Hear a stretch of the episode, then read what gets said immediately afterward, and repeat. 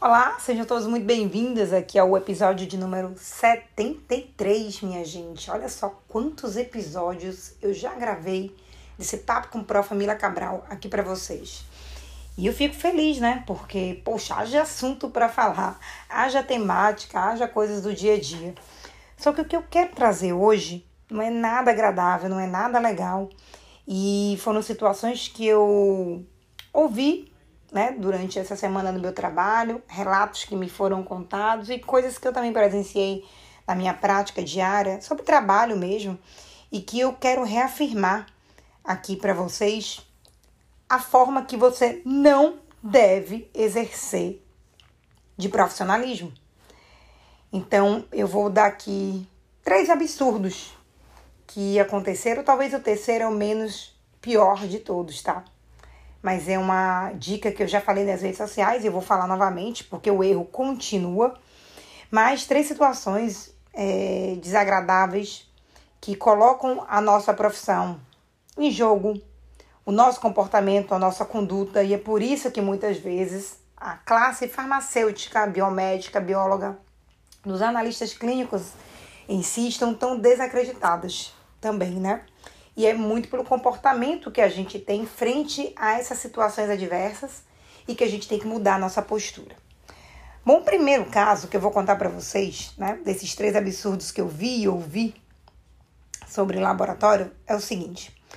Uma colega minha veio me contar de um outro trabalho dela, um hospital de grande porte, onde uma analista clínica foi contratada e estava alocada no setor da bioquímica e já estavam tendo críticas sobre o papel né, da, da mulher, dessa funcionária, porque não estava é, sendo um, não tendo um rendimento muito bom, vamos assim dizer, tá?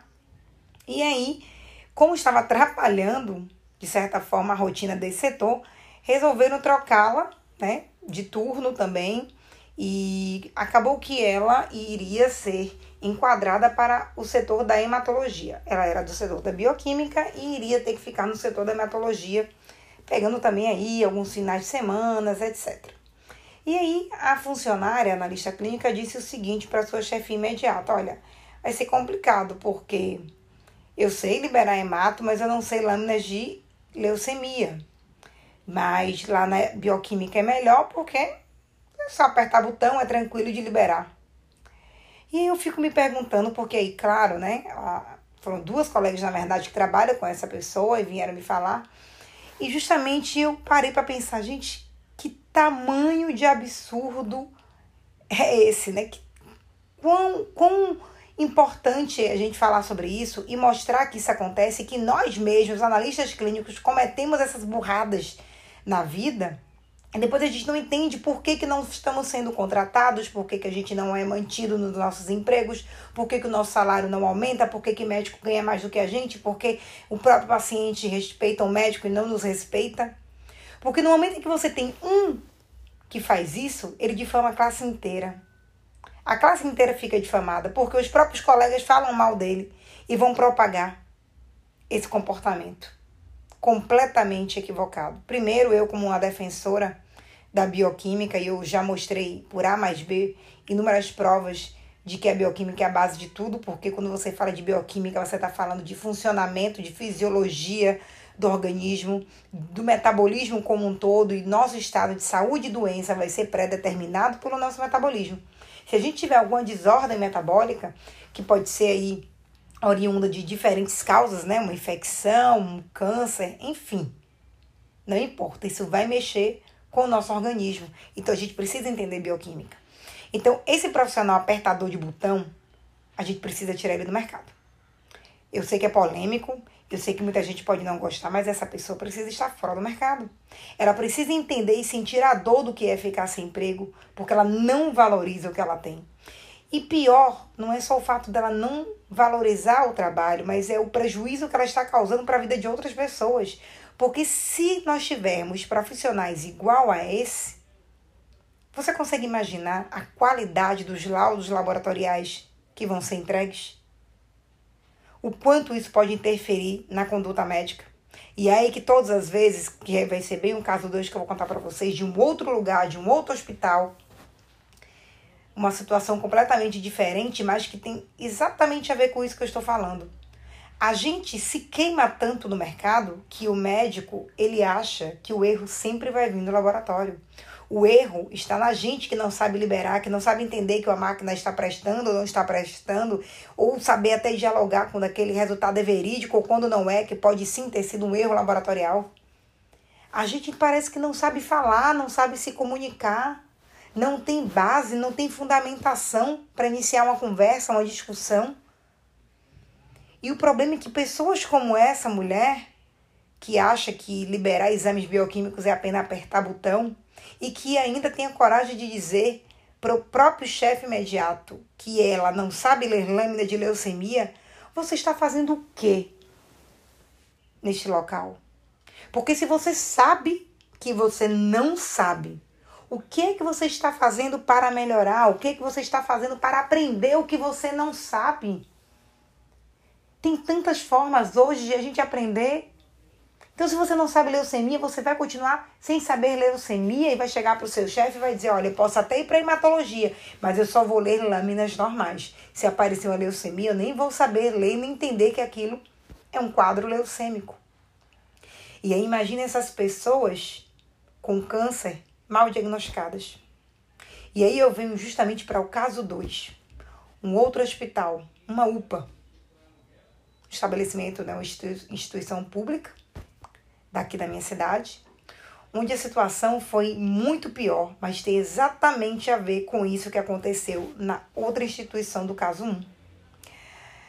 Uma pessoa que eu conheço estava me relatando que ela deu um plantão e durante esse plantão chegou então uma mãe desesperada com uma filha pequena no colo, dizendo que não aguentava mais rodar de local em local, de hospital a hospital e não ter atendimento. E a filha com febre, passando mal, desfalecida.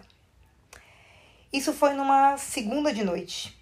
A mãe com essa criança tinha ido a essa mesma instituição no sábado e foi feito um hemograma dessa criança, apenas foi solicitado um hemograma, cujo resultado deu um leuco total de 150 mil células.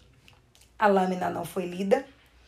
O hemo, a, a série vermelha revelou uma hemoglobina de 4 gramas por decilitro, hematócrito de 11 e foi passado esse resultado para a médica e a médica deu alta para a mãe com a criança, que ela não tinha nada e que esse resultado era erro do laboratório.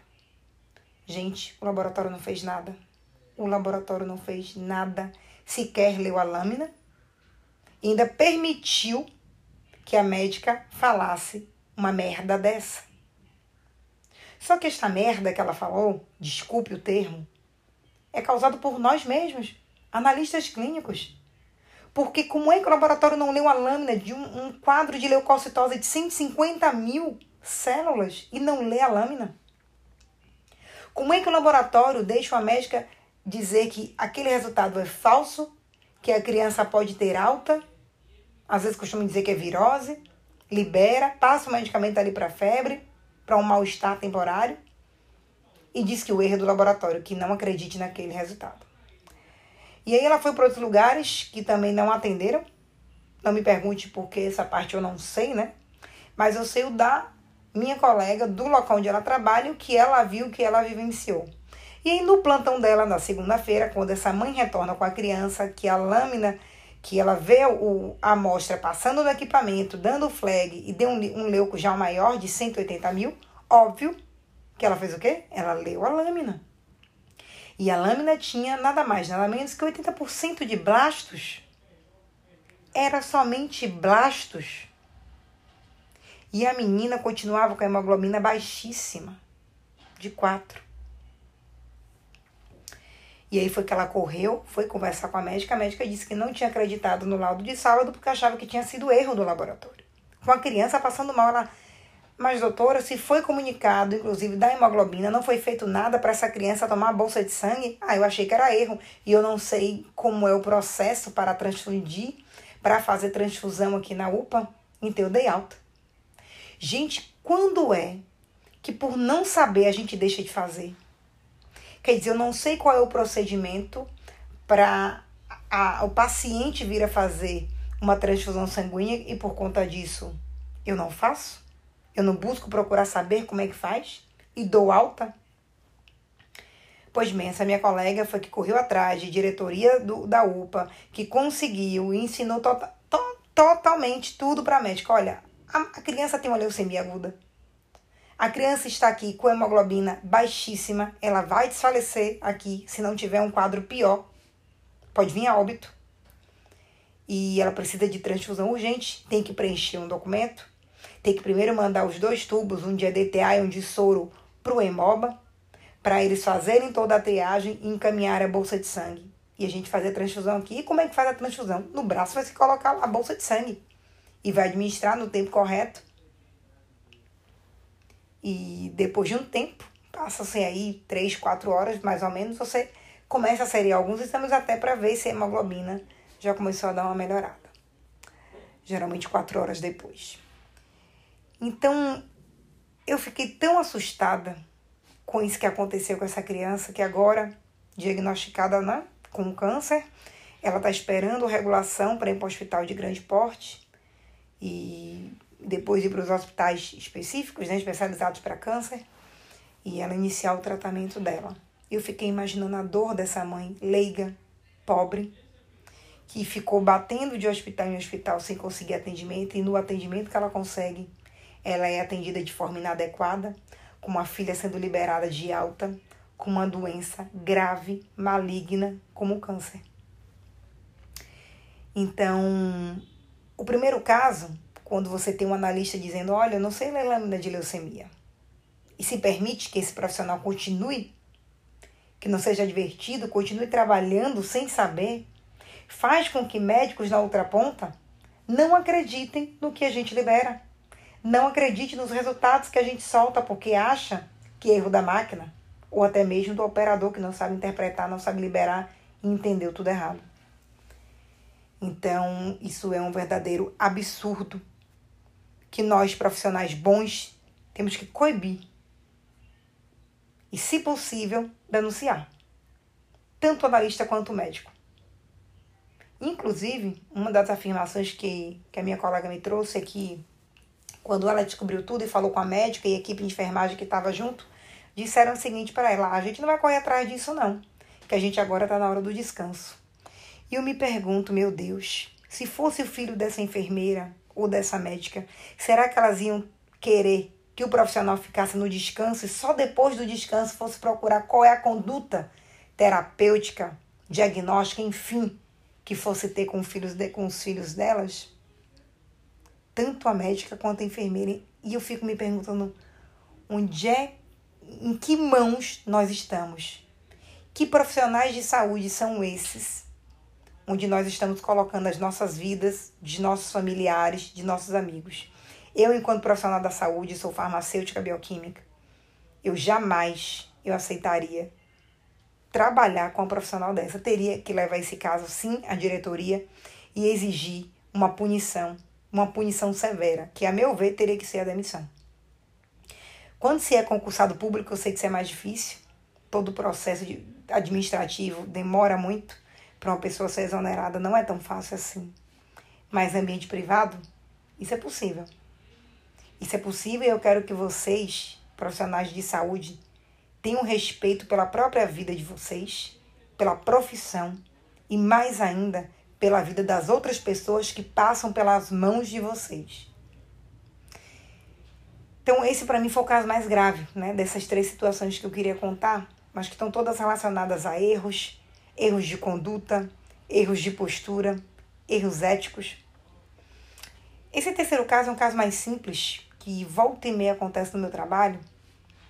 E por mais que eu já tenha falado com as pessoas responsáveis pelo setor para que se encaminhem, que conversem com os médicos, o que eu percebo é o seguinte: ninguém quer aprender nada, ninguém quer se atualizar de nada, ninguém sabe sequer as leis, as regras, os manuais, os consensos pertinentes à sua área de expertise, para na hora que você for liberar para na hora que você for ter alguma conduta, que você for prescrever, solicitar, você saiba exatamente o que fazer.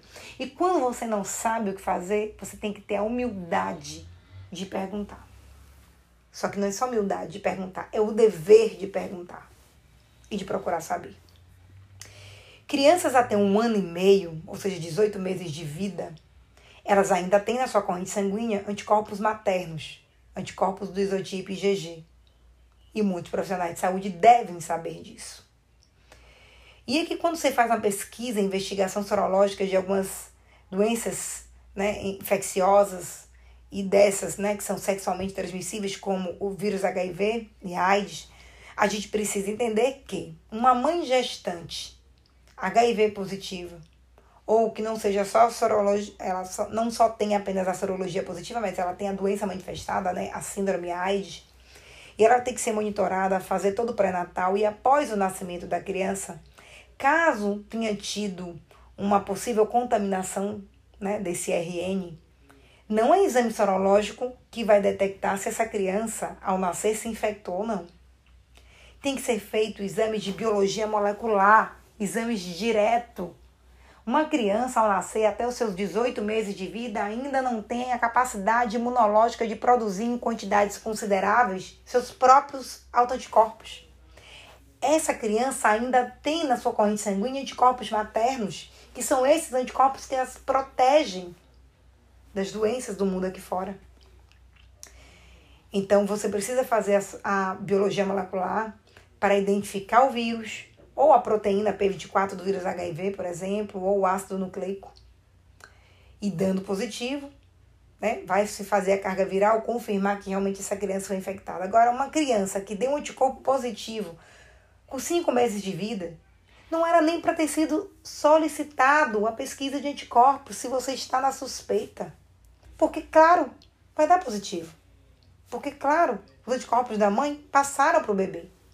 Se você quer ter certeza, confirmação diagnóstica, para esse perfil de população que são recém-nascidos, crianças até um ano e meio, você, profissional da saúde, tem o dever, seja médico, seja analista clínico, tem o dever de saber que a metodologia, a solicitação, não é sorologia, e sim biologia molecular eu canso de pegar isso no meu dia a dia. Eu canso de falar com a gerência responsável dos postos para falar com os médicos qual exame deve ser solicitado.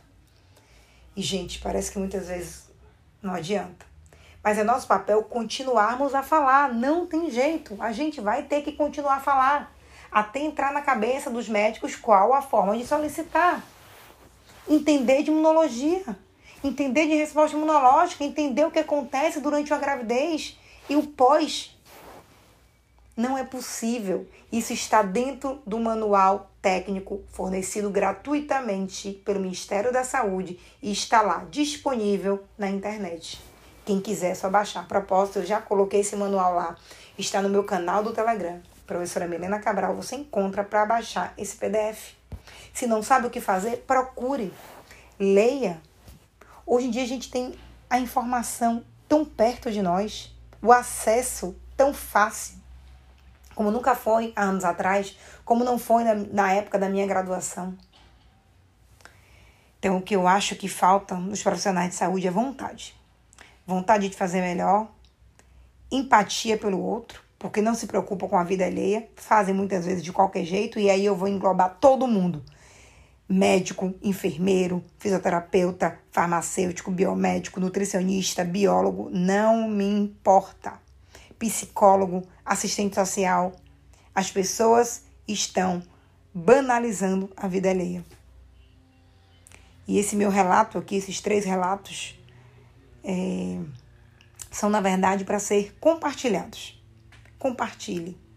Compartilhe para que mais pessoas tomem consciência das coisas erradas que elas estão fazendo no dia a dia e o quanto isso pode afetar a vida das pessoas. Então, se a gente quer que, por acaso, chegar no hospital, for um parente nosso, ou até nós mesmos, a gente quer ter o melhor diagnóstico, a gente quer ter o melhor tratamento. E se a gente quer isso pra gente, a gente também deve fazer isso pelos outros. Então, encerro esse podcast com esse lamento, né? Comecei feliz, porque, claro, eu tô sempre feliz em contar e poder estar tá aqui falando para vocês, né, no meu 73 terceiro episódio. E, infelizmente, com dados e relatos tão desagradáveis e tão tristes né, que englobam aí diversos profissionais da área de saúde. Eu espero que você não seja essa pessoa, mas que você seja a pessoa que vai compartilhar esse meu áudio, que vai compartilhar esse podcast, para que mais e mais pessoas saibam das suas obrigações e tenham respeito pela vida humana. Tá bom? Um grande, grande beijo e que vocês tenham força, tá? Tenham força e lutem contra esses atos para que a gente possa melhorar e muito a visibilidade da nossa profissão no nosso país, tá bom? A gente se vê semana que vem, toda quarta-feira, com um episódio novo do Papo com Pro Família Cabral. Espero que vocês gostem e também compartilhem. Um grande beijo, até lá. Tchau, tchau.